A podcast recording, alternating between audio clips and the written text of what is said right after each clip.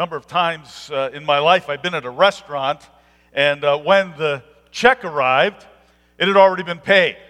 Uh, somebody I knew was at the restaurant as well and uh, decided to gift me in that, and uh, I was able to thank them uh, most of those times, knowing who it was. a few weeks ago, my family was having lunch after church, and in, instead of the, the check, the server gave me a note that said, Your bill has already been paid and uh, I didn't know who did it.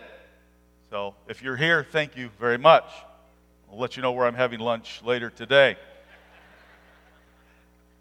Uh, just imagine a different scenario. Uh, what if you meet someone out in the commons uh, after the service and, uh, and they say, Hey, I'd like to take your family out to lunch. Uh, my treat. And that sounds good to you. You're, you're on a tight budget and uh, you're just headed home maybe to make some sandwiches or scrape something together. And uh, uh, this guy names the restaurant and you agree to meet there. And uh, uh, when you get there, your, your host encourages the, your family to order whatever you want. And uh, you enjoy a nice meal. And then, near the end, your host excuses himself for a moment, and uh, uh, you're lingering there over a second or third cup of coffee, and uh, time begins to go by. You wonder, uh, is this guy okay? Is everything all right? What's happened to him? And, and uh, then the bill arrives, and there it sits on the table, and you stare at it and wonder what to do. And, and so much time goes by, eventually, you realize that uh, this guy is not coming back. And you are stuck picking up a check that you can't really afford. And that's called dine and dash, by the way. Uh, now, LA had a notorious dine and dasher who was caught earlier this year. Uh, his name was Paul Gonzales, and uh, he would set up dates with women and uh, enjoy a great meal at a, at a nice restaurant, and then he would skip out on the bill and leave these uh, women with it. See, anybody can invite you out to eat uh, and say they'll pay the bill, but if they don't show up to pay for it, then uh, that, that's a problem. Now, I say all that to, to set up that two of the biggest events in the Christian year. Uh, we celebrate one uh, this week, Christmas, uh, and, and, then Easter. And, and, these two great events celebrate the first Advent. Uh, that is the coming of Jesus into our world, the Christ his, his arrival, his death and, and burial and resurrection.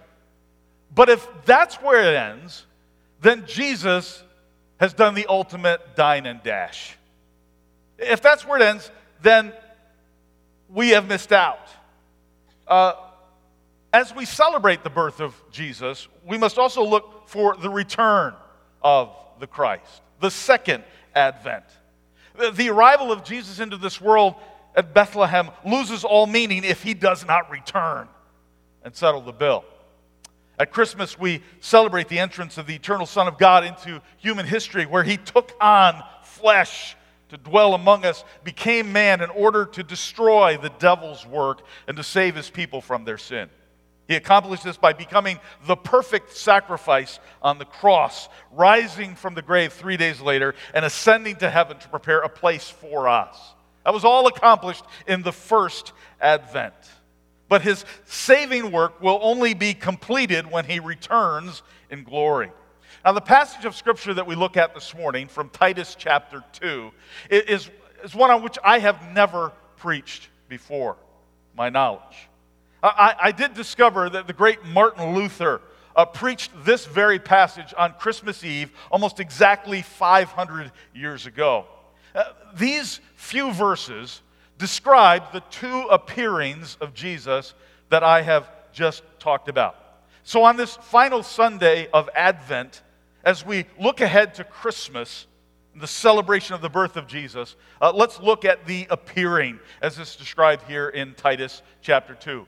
Verse 11 says, For the grace of God has appeared, bringing salvation for all the people. I find this to be a beautiful summary of Christmas. The birth of Jesus was the embodiment of the grace of God. To a world that's drowning in sin and darkness, God sent his Son, the Savior. And that was exactly the birth announcement to the shepherds. I bring you good news of great joy to all the people.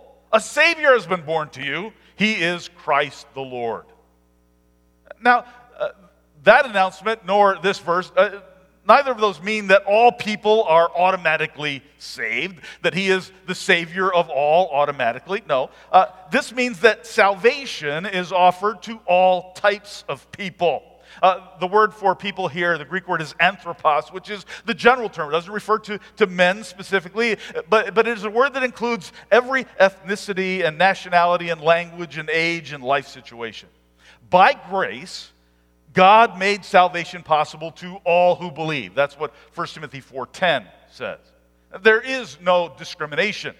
The offer is universal. God is the Savior of all kinds of people, not just the American, the Iranian, the, the African, the Asian, but to every nationality and ethnicity who believes. Not just to those whose lives are intact and crisis free, but to those who have failed and crashed and burned. It's not just to uh, those who have abstained or, or those who are advantaged, but to those who are addicted and abused. If you believe, then He is your Savior too. That's this announcement. And what makes that possible? Grace. God giving what we did not deserve. That's what the first appearing is all about grace that through faith in Jesus, God pardons, God accepts us, even though we don't deserve it. Now, there would be no need for this appearing of Jesus if we could find salvation anywhere else, in any other way. If we could be good enough to deserve God's mercy, His salvation, then we wouldn't need Jesus. But the very arrival of Jesus, the, the, the, very celebration of Christmas, is the declaration that we are all dead in sin, broken beyond repair, without hope in this world. But Christ has come and bringing grace greater than all our sin.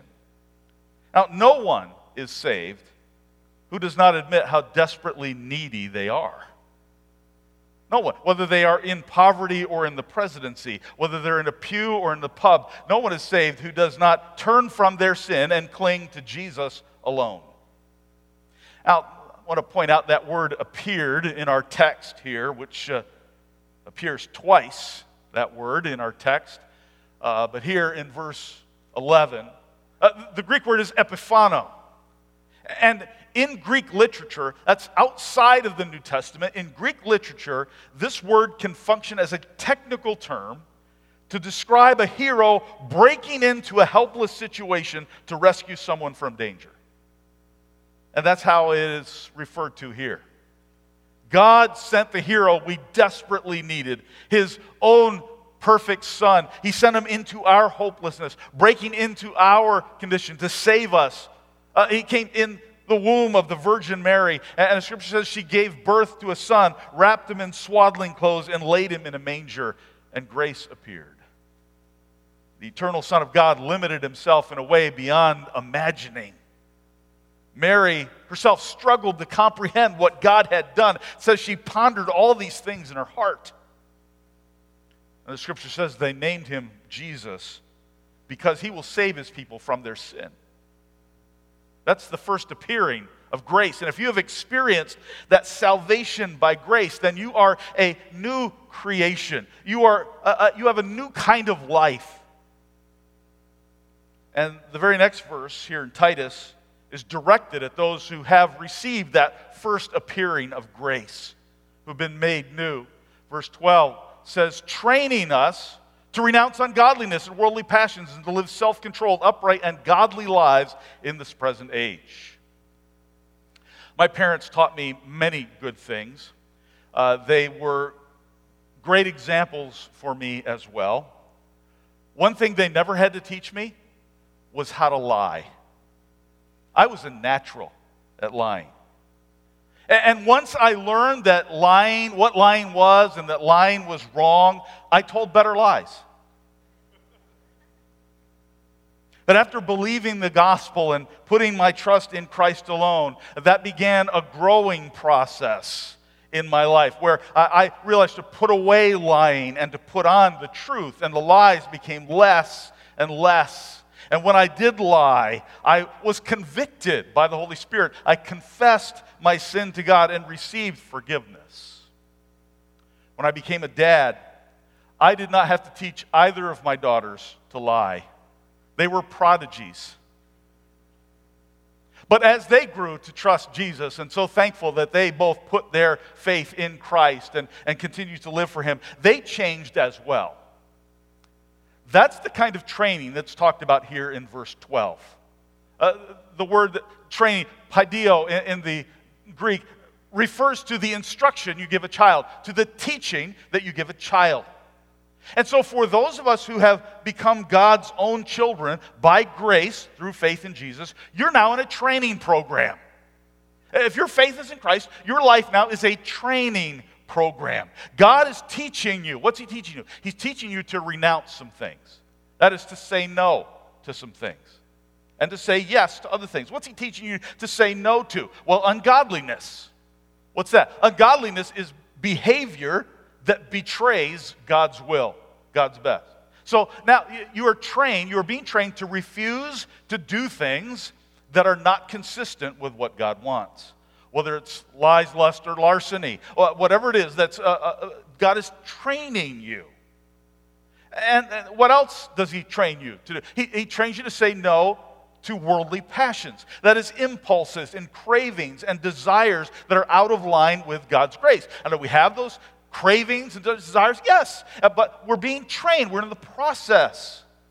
Now, this is not a recipe for salvation. You can renounce, you can say no to ungodliness and worldly passions all you want. That will never save you. Only trust in Christ alone will save you. Only the blood of Jesus will wash away sin. Uh, you can't get to God this way. But here is what happens to a life of someone who has received the grace that has appeared.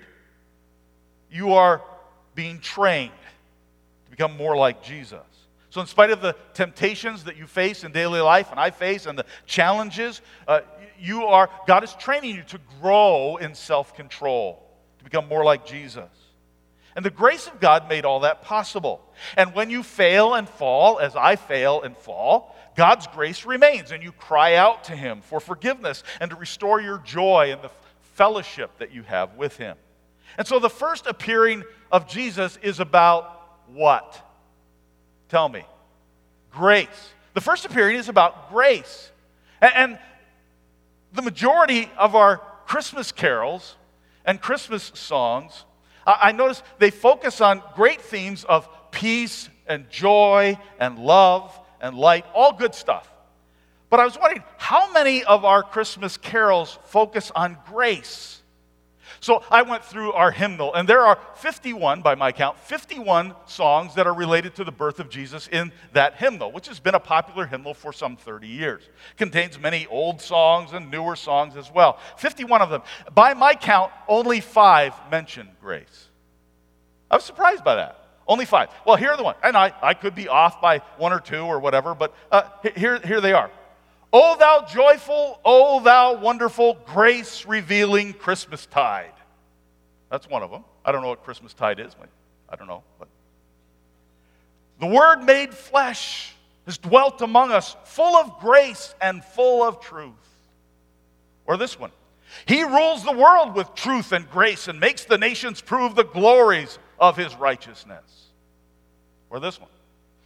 How wonderful that God's own Son should so himself abase. He thrust the mighty from their throne and gave the lowly grace. Or, silent night. Holy night, Son of God, love's pure light, radiant beams from thy holy face, with the dawn of redeeming grace. Jesus, Lord, at thy birth. That's what the first appearing is about the grace of God, making salvation possible. So, what about the next? Look at verse 13 waiting for our blessed hope, the appearing of the glory of our great God and Savior Jesus Christ. So here's the second appearing in our passage Epiphano again, this revealing, appearing.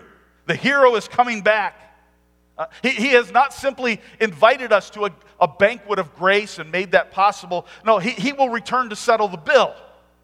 This is not dine and dash. This is dwell and die and rise and return. That's what Jesus did. And so, for all of those who have been saved by grace through the first appearing of Jesus, we are in training and we are waiting. We're waiting for his return. And our church teaching positions, our doctrine, we list this under end time events. And, and it says this We believe in the personal, imminent coming of the Lord Jesus Christ in the air to receive to himself all those dead or alive who belong to him. That this is the blessed hope for which we should be constantly looking. So, so we incorporate this passage into our doctrinal statement, saying we are awaiting, we're looking for that second advent, the blessed hope, the return of Jesus. And Jesus is our only hope. There's no hope unless he returns for us to complete the salvation which began on the first Christmas. In uh, Dickens' wonderful story, A Christmas Carol, uh, Bob Cratchit expresses sadness over Mr. Marley's imminent death. And Ebenezer Scrooge says to him, We have all got to die, Cratchit. And that's true. That's true. Um, we're all in the process of dying. You know, I've noticed when I, I get together with guys around my own age, uh, sometimes we get talking about the stuff that we used to be able to do, we can't do anymore. And the list is very long. I, I used to be able to, to run this fast or jump this high or lift this much. Can't do it anymore. And when I talk to some guys that maybe, maybe are a little older than me, then, then they start talking about hip replacements and knee replacements and shoulder replacements. Because we've all got to die, Cratchit.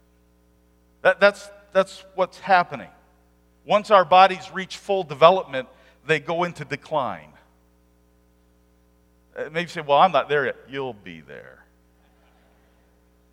They, they weaken and they wrinkle and they deteriorate. And the Bible has a term for this. It calls it the bondage to decay. Isn't that the, Merry Christmas? And it says that all of creation is subjected to this frustration.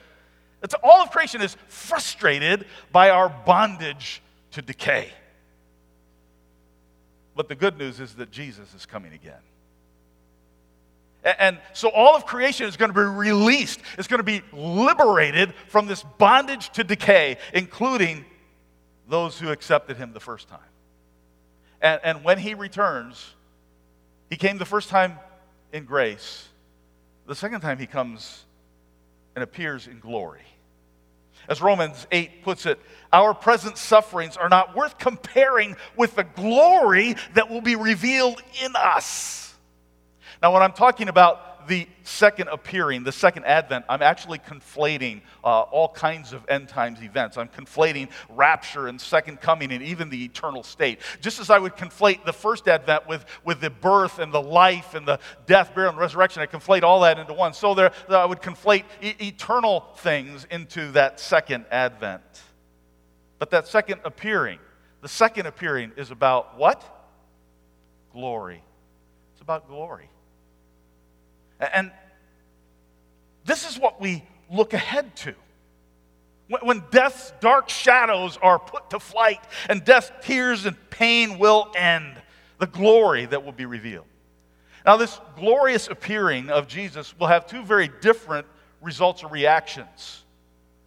For, for some, it will be tremendous joy, and for others, it will be terrifying judgment. Tremendous joy, terrifying judgment. So, to those who did not receive Christ in his first appearing, he will come as judge. And his glorious appearing will be a dreadful thing to them. And at the end of days, the Bible says they'll call on the mountains to fall on us, hide us from the wrath of this one on the throne. Uh, it says that every eye will see him and they will wail as they recognize this, this risen Jesus who's returned bringing righteous judgment. And I fail to preach the gospel to you if you do not hear you must be born again. You must be. See, the good news of great joy, which is for all the people, must be received, it must be embraced, it, it must be believed. You must respond. A Christmas that remains the celebration of a baby in a manger will never save you. And so, for some in that day, that second appearing will be terrifying judgment. But for those who have received him, that, that glorious appearing brings great joy, tremendous joy. Why? Well, here's just some reasons why. When he appears, we shall be like him, for we'll see him as he is. 1 John 3 2. When he appears, we'll receive the crown of glory that will never fade away. 1 Peter 5 4. When Christ, who is your life, appears, then you also will appear with him in glory. Colossians 3 4. So that day of glory, death, disease, decay, gone forever, only glory remains. So 500 years ago, here's what Luther said about this in his Christmas sermon How can death and the day of judgment terrify the heart that receives Christ? Who shall injure such a one when the great God and Savior Jesus Christ stands by with all his glory, greatness, majesty, and might? He who gave himself for us, he and no other will control that day. And what have you to fear from sin when the judge himself has taken it away by his sacrifice? Who will accuse you? Who may judge the judge? His power outweighs that of all the world. What can terrify when he has given himself for you? Beautiful words. And so I would just encourage you today with this that every believer should long for Jesus appearing. Every one of us should long for his appearing. See, I want to awaken you a longing not for Christmas, but for Christ. Now, just briefly to consider what is in our passage, let me give you three reasons why you should long for Jesus appearing. First, because it's a blessed event. That's what verse 13 reminds us. A, blessed hope is the opposite of a cursed hope. So, the first reason to eagerly wait for this great day is that it will mean blessing and not cursing. As Romans 8 says, there is therefore now no condemnation to those who are in Christ Jesus. There's only blessing if you are in Christ. As awesome as the coming of Christ will be, there will be no curse for those who believe. And this verse tells us, verse 13 tells us that it refers to Jesus as our great God and Savior. Savior, not merely judge. The author and finisher of our salvation is on the way, and we should long for his appearing because we can confidently expect salvation and not wrath. Second reason, because it's a visible event. Long for his appearing because it's a visible event. You know, people have always wanted to see Jesus. You know, the shepherds left their sheep in the fields to go see the baby who is Christ the Lord. The wise man traveled far to see the one born king of the Jews. Zacchaeus climbed a sycamore tree so he could get above the crowd so he could see this Jesus. Everywhere Jesus went, people thronged. They crowded around to see him. The Apostle Paul wrote, Now we just see a poor reflection, but then we will see face to face. John writes of the great hope of actually seeing Jesus, and he says, We know that when he appears, we shall be like him, for we shall see him as he is. I want to see Jesus. Not just hear a story about him, a selfie or a text from him. I want to see him face to face. That's the promise. It's a visible appearing. I want to see the lips of Jesus move on that day when he graciously says, Well done, enter into the joy of the Lord. Third reason because it's a glorious event.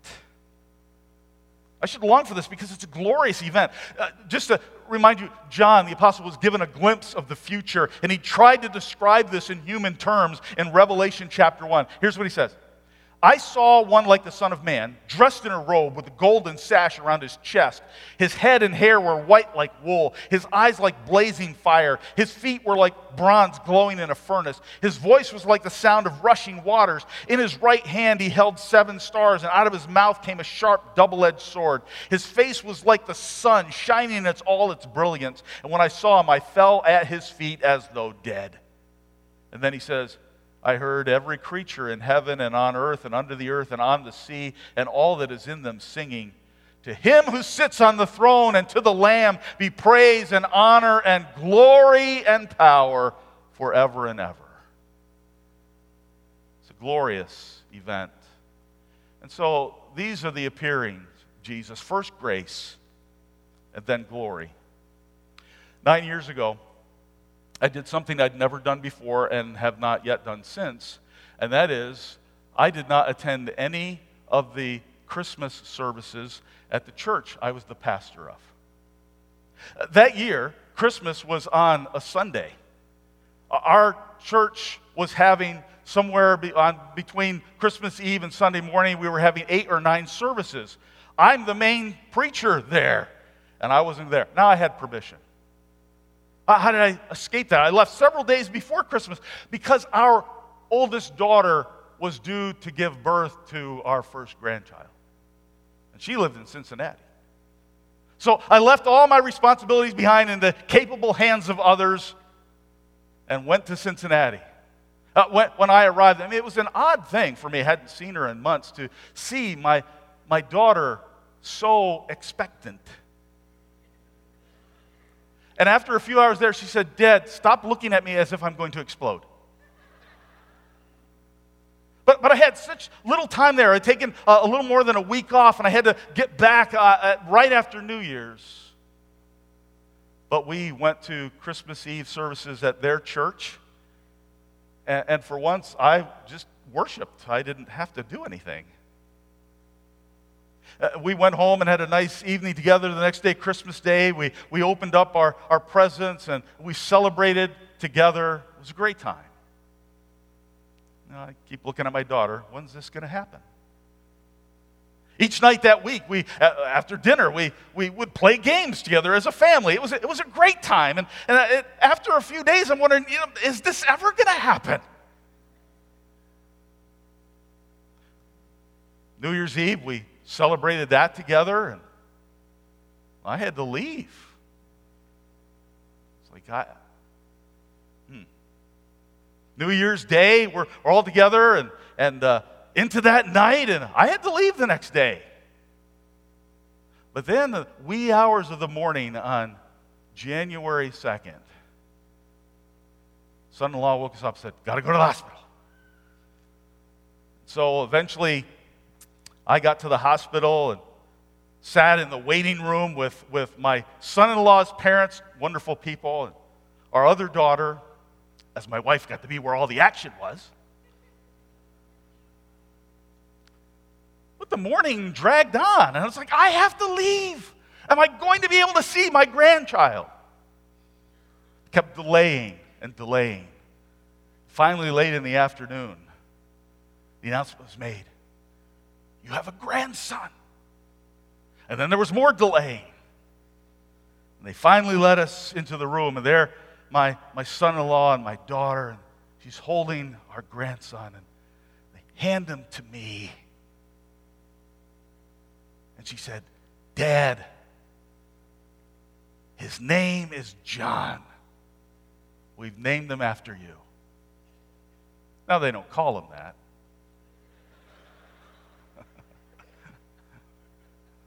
His name is John Oliver Samuel uh, Shepherd, and they, and they call him Oliver. Now, he signs all the school papers, John Oliver. I give him extra money for that. And then I had to rush away and drive back to my responsibilities. I realized that the waiting for that child changed everything. I mean, just the anticipation of that. I mean, I put my responsibilities to the side. That my, it changed my perspective. It changed my relationship. So we, we already shared a, a, a son-in-law with these wonderful people, and now we share each our first grandchild. That changed relationships changed our schedule. Other things went on the back burner. And I, I just want to remind you that so should our focus on the appearing of Jesus change everything. Today we celebrate the first appearing of Jesus. Joy to the world, the Lord has come. Let earth receive her king. But let us never stop longing for his second appearing. Paul says there's a reward for that. There's a reward. It's called the crown of righteousness that will be awarded on that day to all who have longed for his appearing. So, would you keep your eyes not on the baby Jesus, but on the returning Jesus? and, in such a way that it will change your perspective and your priorities and your attitudes and your relationships. Because the one who appeared in grace will appear again in glory. Here's a chorus. I invite you to stand and Sing with me if you know it to a, a tune that's somewhat familiar for Christmas, but these words are focused as much on the second coming. And if you can join me, please do so. Oh, come, Messiah, come again and rid the world of death and sin. Return, thou risen Savior and King that heaven and earth at last may sing. Rejoice, rejoice, Emmanuel has come to thee, O